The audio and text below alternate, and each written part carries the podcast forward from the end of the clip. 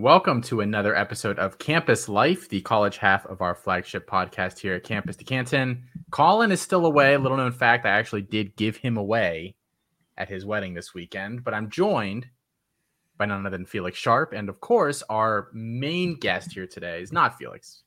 Felix will complain about that in a second. Our main guest here today is Justice. You might know him as the resident IDP expert, not only at Campus to Canton, but basically online as a whole. Co-host of the Debbie IDP Grind podcast, biggest and only Old Dominion fan that I know. Justice, how did you get started doing such, like people call C2C niche? College fantasy IDP is like the niche of the niche. Oh, yeah. How did you do this? Sure. So how it started for me was I started playing fantasy, 30 years ago. Started, baseball, NFL. And then someone introduced me to college fantasy football probably 25 years ago. Me and a bunch of guys that were in NFL leagues started a league. The league's actually still going on. And what I saw in doing college fantasy football, well, I learned a lot of lessons, right? The first year, back then there's no information as far as college fantasy goes. So I'm using like draft stuff, right? Well, I quickly learned that first year, even though I might have amassed 10 first-round picks, it didn't mean crap for college fantasy football. And so I learned, you had to do your own homework. And then I learned the more homework or the more work you put in, the more rewards you're going to reap, the more success you're going to have. And over the years, that's just kind of led me to IDPs, first with NFL IDP, because I think NFL IDP is still somewhat niche. And again, the more work you put in, the more research you do, you're going to reap those rewards. And then it kind of led to college IDP. And to me, college IDP is like the ultimate. All the things I love about college fantasy football, in terms of, finding that diamond in the rough myself, that's just amplified in IDP because there is no info. If me or Hollywood aren't producing something or, Brock on a podcast, that stuff doesn't exist. Justice, playing college fantasy for 30 years, that's a long time given how small the community seems to be. Does it feel like we're on the brink of that dam opening up and college fantasy becoming more mainstream? Does it feel that way to you? Yeah, I think it's slow, right? Back when I started, you were doing all the scoring on your own on a Excel spreadsheet. Then we had, you guys probably never heard of this, there's called U Sports. And U Sports was basically like Fantrax before Fantrax. I'm actually in a league with the guys that wrote that software. And then, Fantrax came about. And so I've been playing Fantrax pretty much as long as they've been around. Yeah, there was a year or two, maybe Yahoo had something. But it was pretty bad. I think they only had Power 5. They didn't have the group of 5 schools. So yeah, I think with the way NIL's going, you're seeing it with the EA Sports video game, right? I think the avenue for it to get bigger exists. I think the biggest challenge, and why I think Fantrax is the only show, so to speak, is because of the cost to get in. Fantrax is a Canadian company, so my assumption is they don't necessarily follow American rules, or they're not required to. Whereas maybe an American company, for me to use, C.J. Stroud's name or Caleb Downs or any of these guys' names, I'm assuming you probably have to you pay some kind of NIL, right? And so I think that's probably the biggest barrier is growing the market big enough that it makes it worth it for these companies to spend that money. Well, it sounds like EA is paying $500 per player. That's not an instrument. That's a lot each year. Don't get me wrong. There's a lot of football players. There's a lot of FBS teams, but that seems at least now there's a bar set as to what maybe this should cost per player per year. So you know, I'm hoping that maybe that means that in the next couple of years we get some sort of consistent data provider, a competitor to Fantrax, you know, all those kinds of things. Well, I mean, you know, people always talk about the data sourcing as being an expensive part. And Austin, as you know, I built a tool last year using free source data to score the IDPs in college. Now, is it live? Nope. But you, generally speaking, it's 24 to 48 hours after the game's in. That's fairly reliable. I could use that same system to score offense. I just don't necessarily do it because we have Fantrax to score the offense. So I don't necessarily buy maybe because they're a company, they can't use the free sources. I'm not sure, but the source I used is open source free. And it's much for IDP. It's way more reliable than what you get from Fantrax.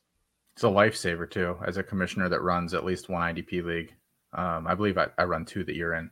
That was much every league I'm in, I did the scoring for it. Yeah.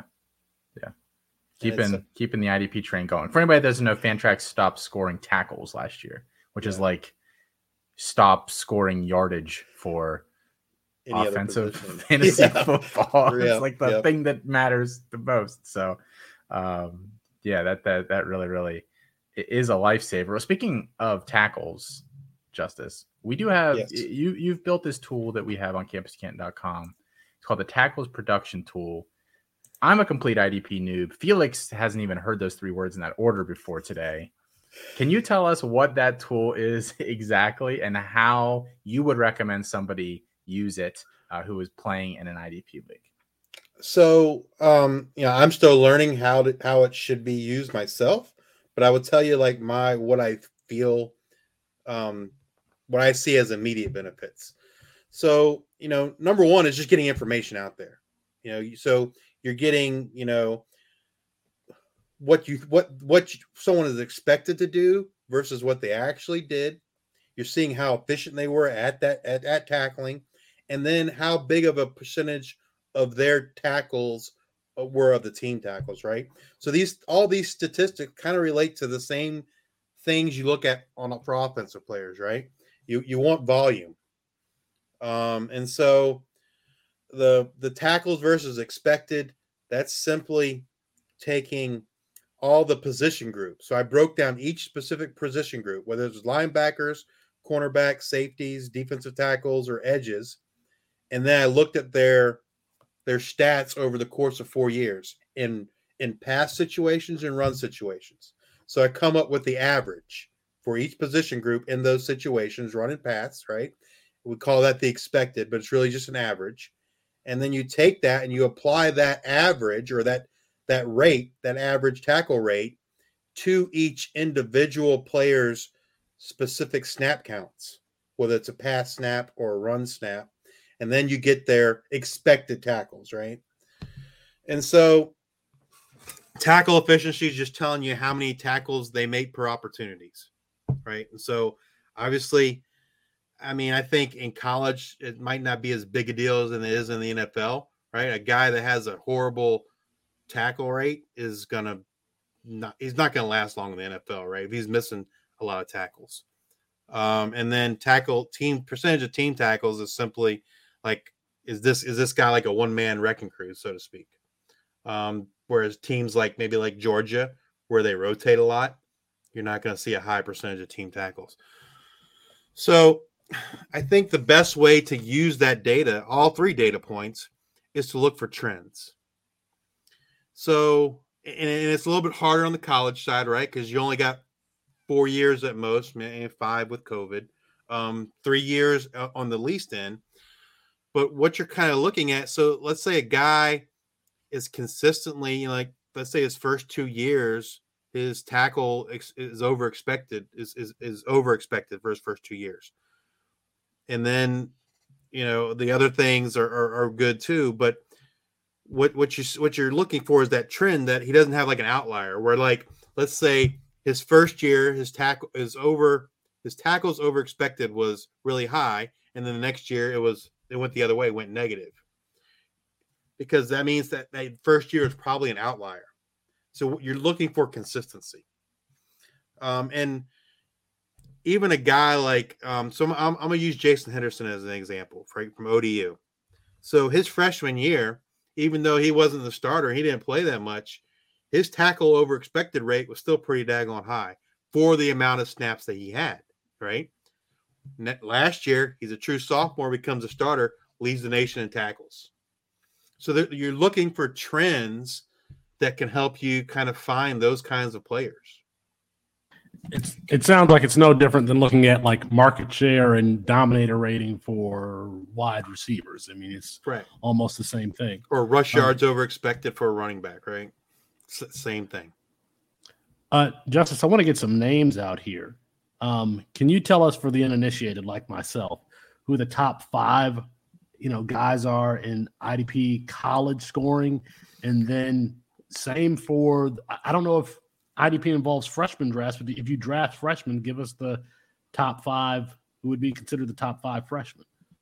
So in the leagues I play in, and Austin does too, the scoring is going to be dominated by linebackers because linebackers get the most tackles, and tackles are the most consistent scoring category. So the top five linebackers that are coming back off the top of my head, Jason Henderson from Old Dominion, Jackson Mitchell from Connecticut, Sean Dolak from Buffalo. Let's see who else. That's fine. I just wanted to get some names out here that people, should be paying attention to, the guys who are scoring points in IDP scoring. Yeah, those are definitely like the top three, I would say. Now, all three of those guys, they probably don't have much NFL potential. They're probably like special teams kind of guys, right? Back of the roster kind of guys. And it's not because they're not good. They're size-wise, right, is what's going to kill them. They just don't necessarily possess the size to play in the NFL. What about players like Jared Verse or Harold Perkins? Both of them, Jared Verse considered, potentially a first-round defensive end. Absolutely, absolutely. So are they high-scoring linebackers or edge players? Perkins was, for a freshman. He had an outstanding year. He was probably one of the highest-scoring freshman linebackers. The thing about Perkins is not only does he give you tackles, he gives you sacks too. Jared Verse is, in my opinion, a first-round pick. He's probably the best returning edge there is. In my opinion, he might have been drafted before Tyree Wilson in this past draft. At worst case, I think he was the third best defensive end after Anderson and Tyree Wilson. I was completely shocked that he did not enter the draft. He would have been a first-round pick for sure, in my opinion. You asked about some freshmen. So some of the Anthony Hill, Texas, right? They lost DeMarvion Overshown. Jaylon Ford still there. Jaylon Ford's I'd probably include him in the top five of your question of returning players. And Jaylon Ford does have an NFL future. But Anthony Hill, number one linebacker recruit going to University of Texas. He is by far one of the best linebackers. To me, he reminds me of Harold Perkins, right? He's someone that can get tackles and sacks. We're going to talk about Caleb Downs here in a little bit. Peter Woods. So Peter Woods, I haven't watched a ton of freshmen, and I don't watch a whole lot of freshmen just because especially the top ones, because. And we'll talk about this, I guess, later too, but I'm generally not going to spend the draft capital, whether it's dollars or draft rounds, to get those guys. So I don't necessarily spend a whole lot of time watching them.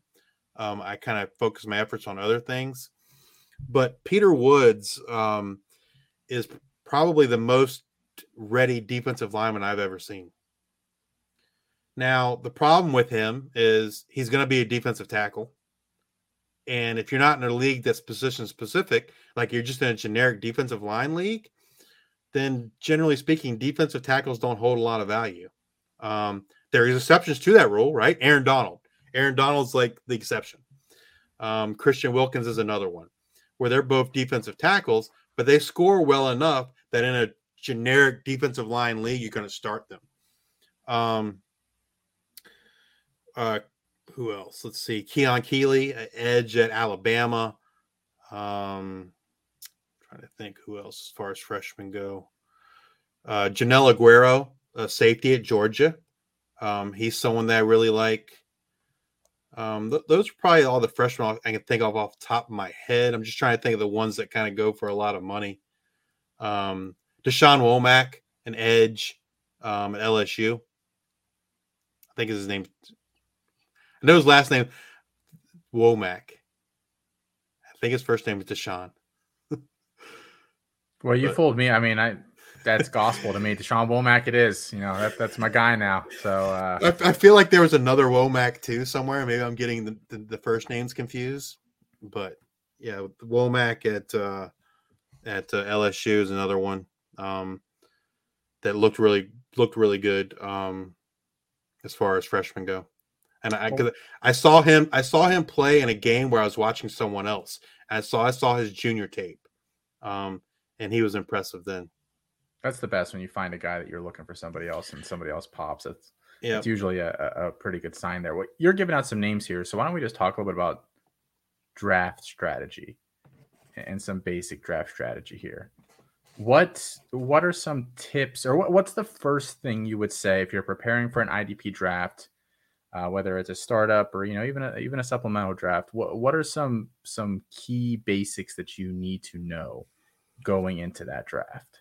So the first question that you need to know, and is by far the most important question, because this is going to dictate your draft strategy, is how is the college IDP scoring going to be done? Are you simply relying on Fantrax, or is someone going to manually score the IDP? Because that is super important. And for those that don't know, if you're simply relying on Fantrax, Fantrax, number one, does not score tackles at all. They show them, but they don't score them.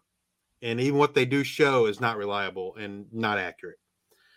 I will also tell you that the other defensive statistics that Fantrax does score on aren't always reliable. Sometimes they're missing. Sometimes they're inaccurate. So if you're playing in a league, a C2C league, and you're relying on Fantrax, well, then I'm not going to draft Jason Henderson. I'm not going to draft Jackson Mitchell, because those guys are going to do you absolutely no good. Because, number one, they're in the G5. And generally speaking, I think the defensive stats are better for the P5. It's not always true. Like the Vanderbilts of the world are just as bad as the G5. No one wants to sit there and count anything going on in the Vanderbilt game, let alone tackles. Let's be honest. But, you know, you're not going to want to draft those guys because they're not going to score. Number one, they're not going to score any points in Fantrax because the stats are so bad. And number two, the NFL future is, you know, special teamer. You know, sure, one of them's going to pop at some point, right? But the question is which one it's going to be. So in leagues that are relying simply upon Fantrax, you're going for NFL potential only guys, right? So you're hitting up Clemson. You're hitting up Alabama. You're hitting up Georgia. You're hitting up those Ohio State defensive linemen, right? You're hitting up those programs that are known to produce, you know, NFL caliber defensive players. And you're going to, in my opinion, you're going to punt the defensive side as far as the college, because the Fantrax scoring is so bad, it's not going to move the needle for me in terms of you winning or losing a matchup. Conversely, if you have someone that's manually scoring IDP, right? Well, that's where you can make up a lot of points because you're going to draft the Jason Hendersons, the Jackson Mitchells, the Sean Dolaks. These guys are, you know, studs from a college fantasy standpoint, right? You know, I think Jason Henderson had 185 tackles last year. And so, you know, you look at a guy like from Georgia, like a high Georgia guy, he's probably getting like 60 tackles, right? A third. And so that's question number one. Once you answer that question, then you can kind of dictate your strategy. Some of the other questions that I think you need to answer are, you need to know your league scoring settings, right? Most leagues are, you know, tackle heavy. because, and that makes sense because tackle's the most consistent statistic for defensive players. Does your league require, is the scoring different for different positions?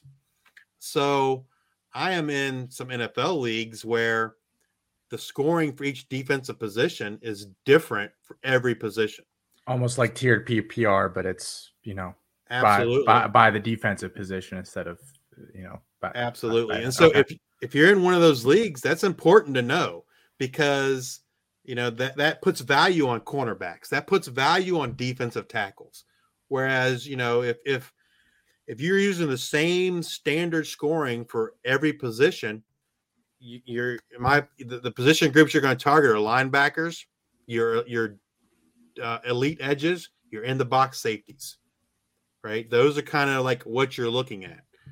If I'm in a league where defensive line is just generic, I'm not targeting defensive tackles, generally speaking, because they just don't score enough points. Obviously, like I said, there's exceptions to the rules. You got Aaron Donalds, Christian Wilkins, etc. But generally speaking, your ends and your edges, where they're going to get sacks and tackles, are going to just produce more points. It's a higher percentage play. Justice, you may have answered this already, but I think from the offensive perspective, we consider like Lincoln Riley's quarterback to be, a position that doesn't really matter who it is. You got to take them. Same for whoever Steve Sarkisian is coaching. He always has 1,000-yard wide receiver. You can go to Zach Kitley's system there. Are there particular defenses or defensive coordinators that IDPers should gravitate towards based on the historic production for individual positions within that system? That's a good question. I don't know. I would say for NFL purposes, absolutely, right? You're looking at Ohio State for defensive linemen. You're looking at Georgia defensive linemen, linebackers, safeties. Georgia and Alabama, I say, are good all around, from an NFL potential standpoint. Clemson and Ohio State are kind of that. I view them kind of like that next tier down. But, Ohio State and Clemson defensive linemen are generally elite. In terms of college production, there is no database of defensive coordinators. So, that question you asked is a great question. It's something that I've always wondered too, right? But there is no database of coordinators, right? And so unless I was to go produce that myself, which would take a lot of time, I don't know that I can tell you, hey, you need to go target this guy's linebackers. But what I can tell you, generally speaking, is look at the bad offenses, right? Because Jason Henderson, Jackson Mitchell, Anthony Orgy at Vanderbilt, right? What do all three of those people have in common? Well, their offenses weren't that great. And so a lot of opportunity for those guys. The defense is on the field a lot. So they have a lot of opportunity to get tackles. And IDP is so much about opportunity, right? Even in the NFL, that there are players that aren't necessarily real good life players, but produce stats from an IDP perspective. I think that the biggest one I can think of that people talk about a lot on the NFL side was Jonathan Owens last year. Like, he wasn't, from a real football perspective, he wasn't really good, but from an IDP perspective, he was probably the top, if not the top, he was definitely the top 2-3 safeties for fantasy purposes. So, target those, offenses that don't have time of possession, that the offenses don't score, right? Because those defenses are on the field so much, it's more opportunity. So if you are looking to work with C2C.com, somebody out there listening to this, go put together a database of all the IDP info from the last 20 years and then send it to us and we can talk. Yeah, I have like statistics for players going back to 2014, but trying to match those players up with the coaches, at some point I just got to do it, right? But it's probably a moving forward standpoint, right? You start with whatever year you start instead of trying to go back and figure out who the defensive coordinator was, because you're gonna have to have a couple years worth of data to kind of see a trend. For sure, for sure. So we talked a little bit about this before the show, talking about keeping all these things in mind. Is Fantrax scoring your league? What are your league scoring settings? Is it different by position? All these different things. Let's assume that your league is scoring. You can get tackles figured out. So you can, you've got CFF options and Debbie, let's say, options for IDP. How are you approaching IDP if you are doing a startup draft, like a normal C2C league? Usually in these leagues, it's like instead of 45-man rosters, it's like 60-ish man rosters. So you get some extra roster spots there. How are you treating it? So for me, in any draft, as far as IDP goes, I wait. I don't necessarily recommend this strategy for most people. I'm able to wait because of my knowledge. And so when people have asked me this question, I say, wait as long as you're comfortable. The longer you can wait, the better you are. Number one, offensive players are harder to get, right? They just are. They cost more. People like them more. Defensive players can be had easier, in terms of like trades. And so I wait as long as possible. What do you mean? How long as possible? To say it's a 60-round draft, how long are you waiting to take your first IDP guy, assuming that they're kind of going off the board at what you would consider a normal rate? I'm pretty sure in a draft, the last time I did a startup draft, it was a 16-team league. It was a traditional draft. IDP started going off the board, I want to say round 7. And I don't think I took my first IDP player till maybe around 15, somewhere around there. Okay. Is that something that if I don't have any knowledge, because I don't, can use your tool to kind of figure out as the draft is going on? Yes and no, right? So that tool's not going to tell you who the best, NFL guy is. Sure. I think, maybe if you use that tool in combination with where does the guy go to school, right? Does he go to Georgia or Alabama or Clemson, Ohio State, et cetera? Well, then, yeah, he's probably got a really good NFL future. So, kind of use those things in combination, right? You can look at mock drafts from, NFL mock drafts. Obviously, those vary widely, right? But at least it kind of gives you an idea, especially if you're looking first round guys. Those are much more reliable than, the later rounds of mock drafts.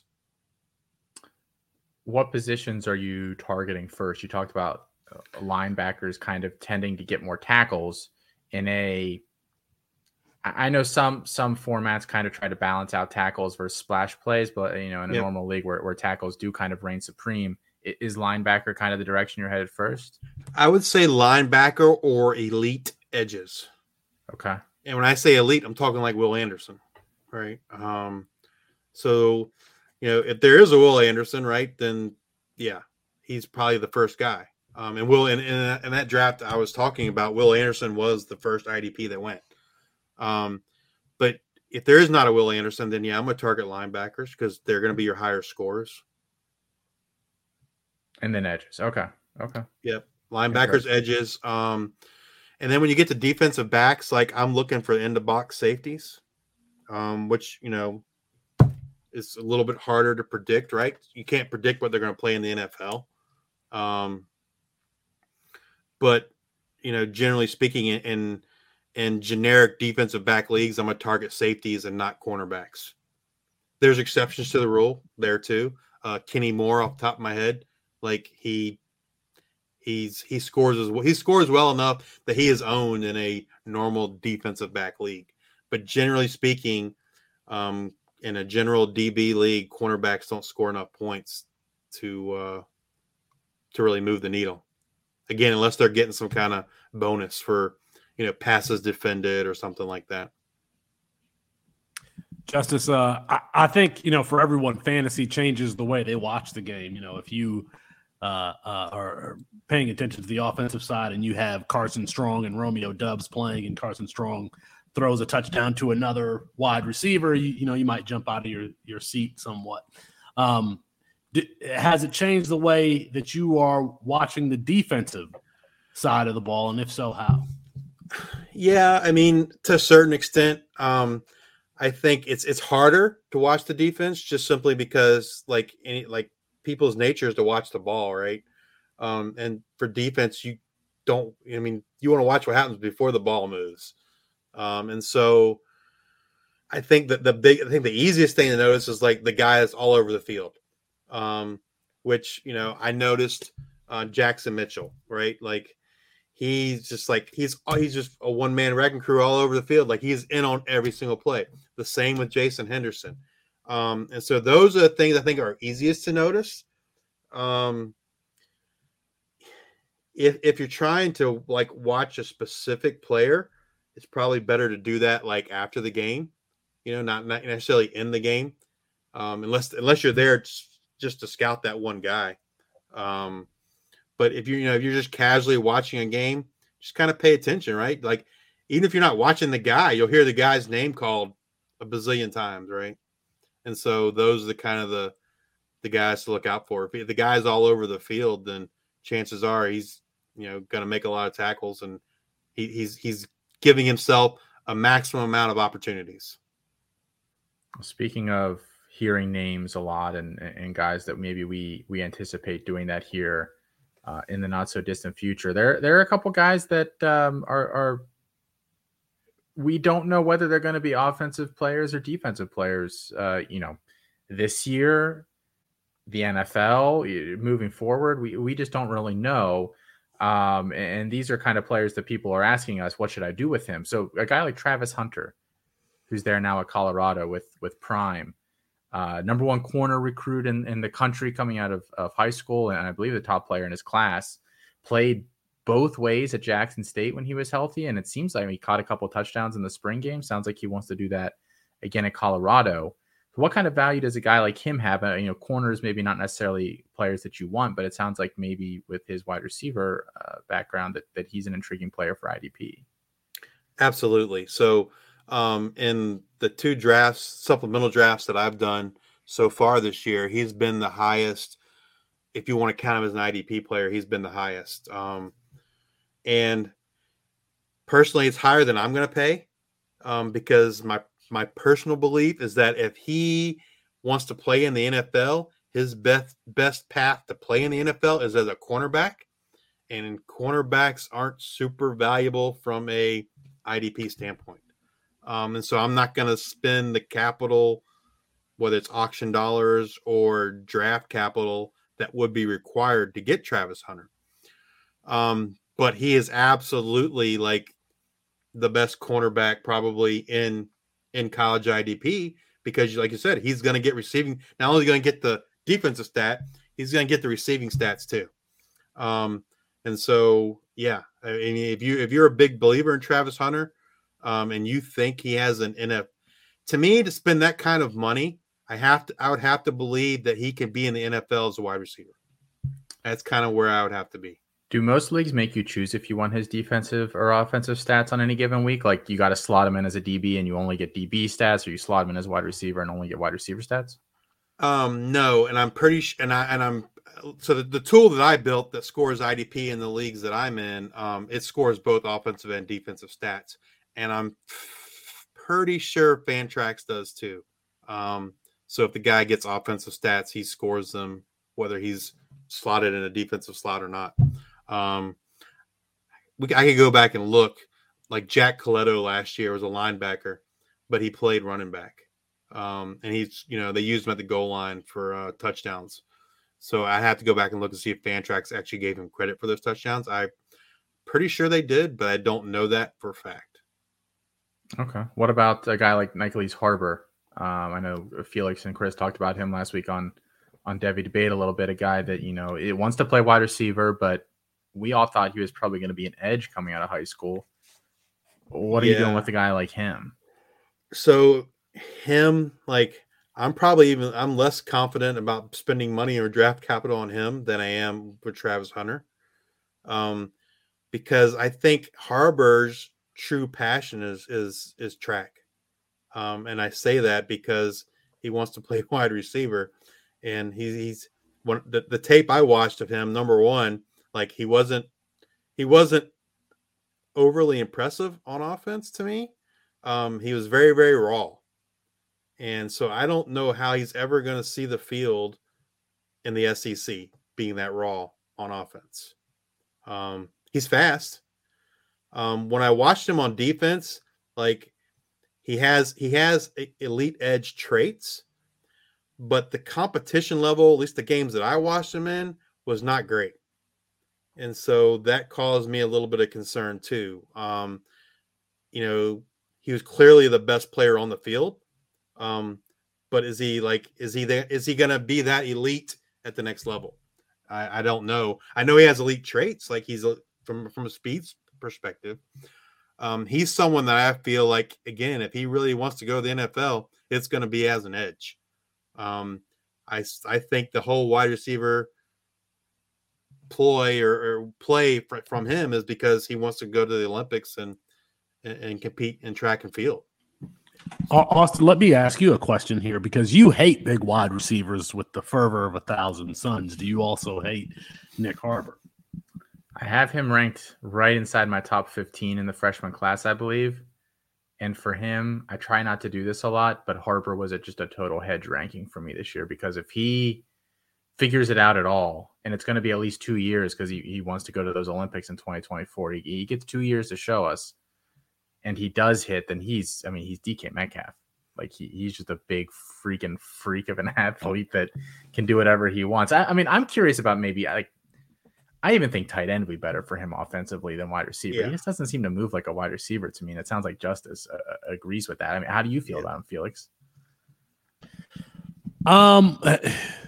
It's tough to say, because he is one of the most athletic wide receivers in the class, but we've seen this before. I'm thinking of the wide receiver from Tennessee who ended up going to Jackson State, the basketball player, Malachi, whatever his name was. We've seen a lot of these guys come in, and there are a lot of them in this class. Cordell Russell is one, Malachi Coleman is one, Nicole's hard. But I feel like I've struck out with these guys in the past. So somebody else is probably going to take him before I am ready to, because he's probably going to go in the second round.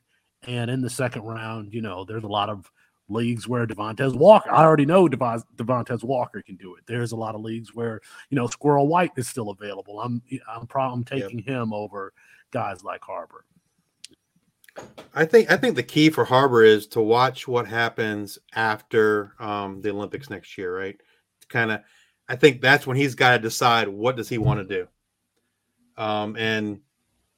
And that's when you're going to know, right? And so maybe he goes to the Olympics, and let's say he wins a medal, I don't know, and then he says, well, I'm going to do this forever, or he doesn't even make the U.S. team, and he comes back to South Carolina and says, hey, my future's in the NFL, and I need to be a defensive end, right, or an edge.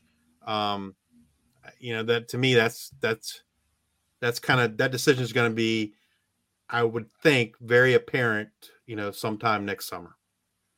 I went on a podcast with Eric Quartz last week, Debbie Dose, and we talked about the top freshmen in the class. We mentioned Harbor, and I think this is my first time putting this theory out there.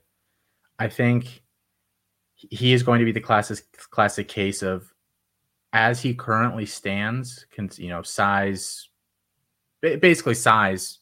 mattering for both these things. I think he's trying to do both kind of at a half-assed rate. Yep. Instead of fully committing to one. I find it very improbable that a guy's going to win an Olympic medal at 230 pounds running the one into the 100 and 200. It's just if you're competing against other 100th percentile athletes and they weigh 190, it stands to reason to me that the 40-pound lighter guy is probably going to end up being the better sprinter at the end of the day. I don't know. I think his football is half-hearted. I don't know that I would say that about his track. Just feels like he could lose the weight easily if he wasn't kind of bulking for football. Maybe he just naturally carries 230. I don't really know. Yeah. I don't know. It's been well, and maybe saying he wants to play wide receiver, right? It allows him to lose that weight. Let's see. Yeah, I am interested to see what he shows up at from a body perspective going into fall, because he's running track this spring. He wasn't even on campus this spring, so yeah, we still don't know. And yeah, it'll be interesting. Not to change the subject real quick, but.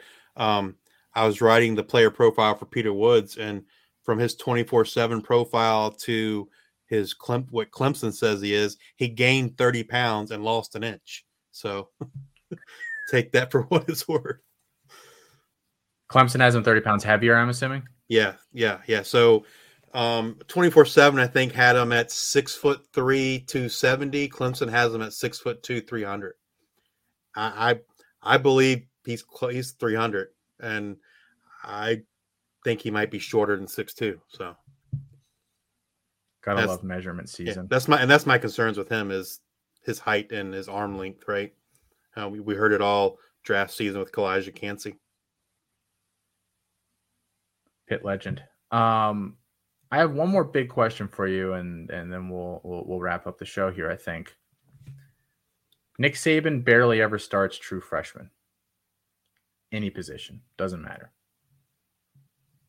The ones that have started for him as true freshmen have tended to be pretty good. Sounds like Caleb Downs might be starting for Alabama, or at least close to it, in game one this year. How good is Caleb Downs? From a freshman, he's pretty good. He's going to, like you say, he's going to start from Alabama day one. So that says a lot right there. If you watch his high school film, it's hard to get a real good read on Caleb Downs because he played both ways.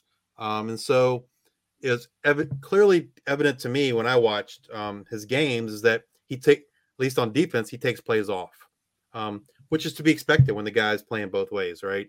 The biggest takeaway for me on Downs was whenever he had the ball in his hand, whether on offense or he intercepted a ball on defense, the dude was electric. And so I fully expect that, that he'll be used on, punt returns or kick returns, as well as playing defensive back for Alabama. He didn't impress me as a tackler. He doesn't wrap people up. He kind of tries to hit you and lay you down versus actually tackle you. And again, a lot of that could be because he's playing both sides. So it's really hard, I think, to get a good read on him. He's got footballs in his blood, right? So his brother just got drafted by the Colts. Josh Downs played receiver at Carolina. His dad was a running back at North Carolina State. And then it leaves his uncle is Dre Bly, cornerback at UNC, and played for the Detroit Lions. So he's definitely got NFL pedigree. The safety position is wide open in Alabama, right? They lost 3 safeties to the NFL draft. Another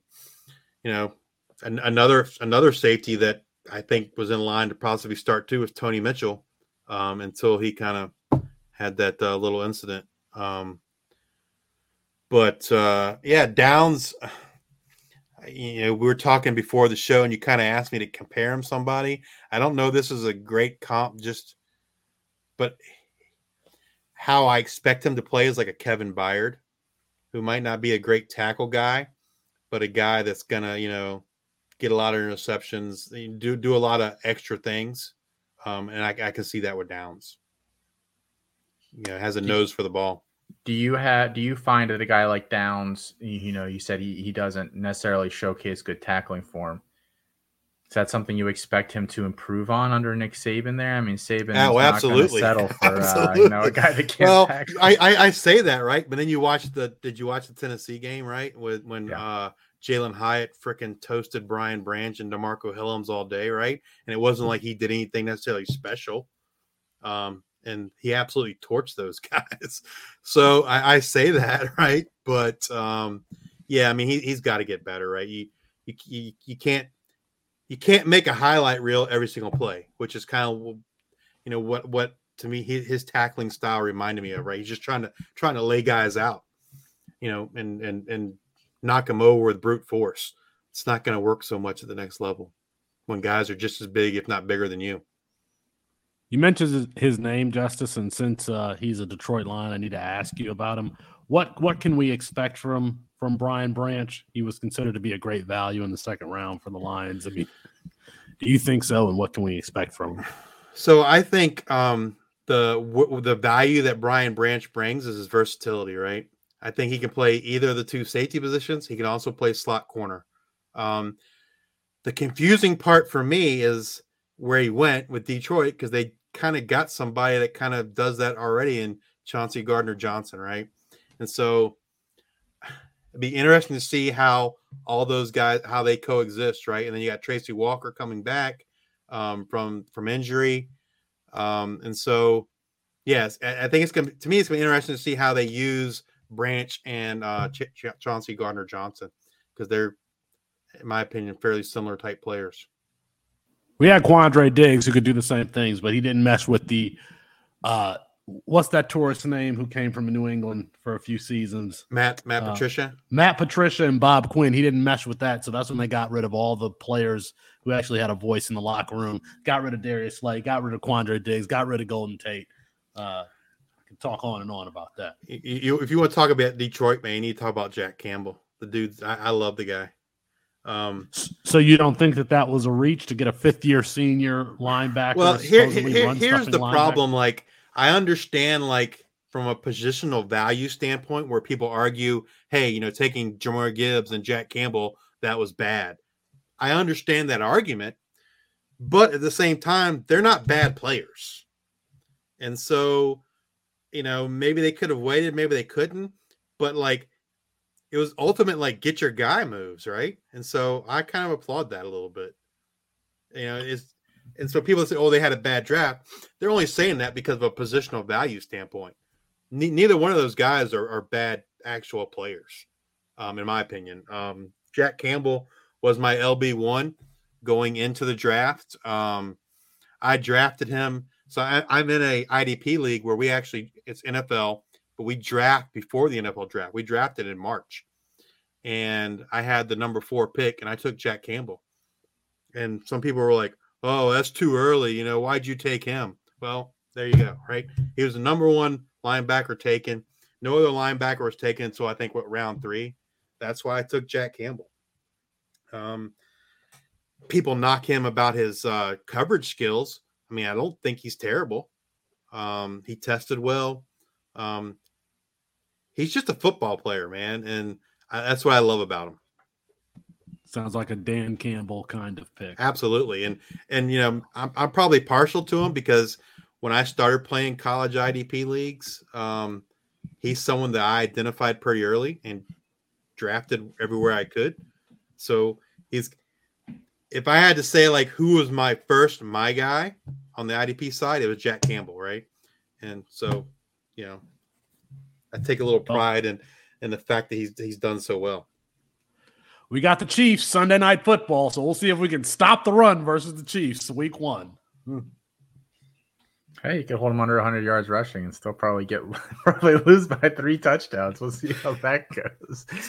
Hey, Austin, if it's okay with you, what would you say? I mean, I just feel like because of my knowledge, my strategy is not necessarily the best for everyone, right? Mm-hmm. I mean, what would you play in IDP leagues. Is there a strategy that you think works well for you or for people that are, you know, not so knowledgeable about IDP? Yeah, we heard the experts approach to drafting, and now the fools approach to drafting. It's not fools. It's you got to do what's best for you, right? It's not, I mean, that's just the way it is. So I punt IDP the first 2 or 3 weeks of the season until I see some tackle trends. Like I've got some names. I've got guys on a bunch of rods. Like I've got Justin Flo a bunch of places. What is he now? Arizona State or something like that. I have him on a couple, you know, guys that I thought or think will be NFL players. And obviously they have Devy value. And then, yeah, week 2, week 3 rolls around. I either go into now our tool or, you know, wherever I can just sort by tackles. I sort by tackles. I go to free agents. I see who's available. And I pick up like 8 guys. And that's really how I do it. You know, and I don't think anybody is like amazing in IDP. Like I would find it hard to believe on most of my rosters that I just get absolutely torched week 1, week 2 while I'm waiting. And then, you know, you hope that that's an extra 20, 30, 40 points for you a week plus. And that's kind of what turns it around. So that's personally my approach. I don't think I've ever spent up on a freshman. I spent a little bit on Flo, but he still wasn't terrible. I mostly just avoid those guys completely. Yeah, the the three supplemental drafts I did last year, the two auctions, I did not bid on a single IDP player. The traditional draft, the only player I drafted was Josiah Stewart from Coastal Carolina, who was a freshman All-American. This year, the two drafts I've done so far, I've gotten the three IDP players. One was a linebacker from Iowa, Ben Cooter, went for like $8, something like that. You got to spend up for a guy whose last name is Cooter. Like, let's just be honest here. Yeah, I mean, the nice thing about him is he's a wrestler too, right? And so that, I think that translates well for a linebacker. And he was relatively cheap, so you know I spent the $8 for him. The other player I got was Chop Robinson from Penn State. How he was a free agent in the league and how I didn't notice he was a free agent in the league last year. Like, clearly I got to do a better job. But I spent up and I don't know, I spent like the $80 range on him. And so someone like him, I don't have a problem spending up because like I'm really confident he's going to be a first round draft pick next year. I mean, he's one of the best, you know, the best edges after Jared Verse. And so, you know, just the same with offense, right? If you can, the earlier you can identify those guys, the cheaper they're going to be. And then the other guy was someone that I watched as a in high school, Samuel Impemba at Georgia. He's not a really hyped guy, but you know, he played both offense and defense for a long time. He finally committed to defense, and so I think he was probably. For some reason, he dropped in the rankings. He at one point, I think he was like number 2 or 3 in the edges. He dropped all the way down to 10th. I'm not sure why that happened. When I watched him, I watched like his first 2 games his senior year. I don't know if he kind of tailed off after that or not, or other people just kind of rose up or what it was. But he was going fairly cheap, and so I won him. But, yeah, so unless it's like a – unless I feel really confident about a guy going in the first round, I'm not spending up. Justice, I have one final question for you, and it's going to be to my benefit and your detriment, and we're going to get you out of here. One guy that you want to leave all your IDP drafts with this year. Ooh. Probably. Well, I got to think about how you trying to frame this question, like guys that. The problem is, like, I can tell you a guy, but I'm never going to get him because he's going to go too high to begin with. And that would be Janelle Aguero, the safety for Georgia. Is he from up north somewhere, New England area? Yeah. Well, he went to IMG, and then he transferred back. Okay. He went to IMG, and the problem with, like, an IMG, right, is I don't know they really care what position you play, right? They just want the best 12 guys on the field. And so whereas Aguero's really a safety, they used him a lot as a cornerback. And again, I don't think it was because he's a bad safety, right? They're just trying to get the 12 best guys on the field, however they can make that happen. So he did transfer back to, I believe he's from the New England area, Massachusetts. So he transferred back up there his senior year. Yeah, I was – watching his high school tape, I was more impressed with him than I was with Caleb Downs.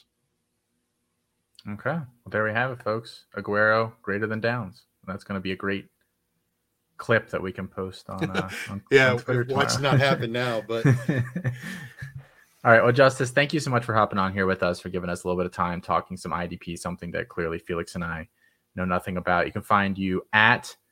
Felix gave me a face as if he actually knows, and I just insulted him somehow. At justice_2318 on Twitter. You can find you on the Debbie IDP Grind podcast. I was going to say at C2C. Go ahead. I was going to say another great resource for people that's in college IDP. So on the Debbie IDP Grind podcast, we do a conference preview series, right? Where we go conference by conference. The Power 5, we do division by division. And if you're playing college IDP, that's a must listen because we're going to talk about a wide range of a lot of guys. Right? Is that out now, or will that be out over the summer? No, we'll probably be starting like in June-ish timeframe. Okay. But like, you know, last year we had, I talked about Jason Henderson last year. I talked about Danny. We talked about Danny Stutzman, Mason Cobb, those kind of guys off the top of my head that we talked about on those shows, and you know that were unknowns at that point who became, you know, top IDP studs.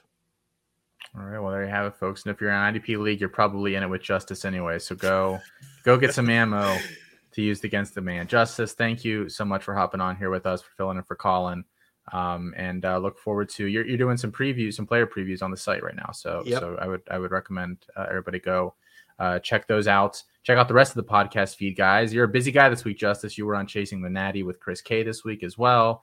Back to Debbie Debate, Canton Bound, Future Freshman. It's all there. Go ahead, subscribe, give us a 5-star review.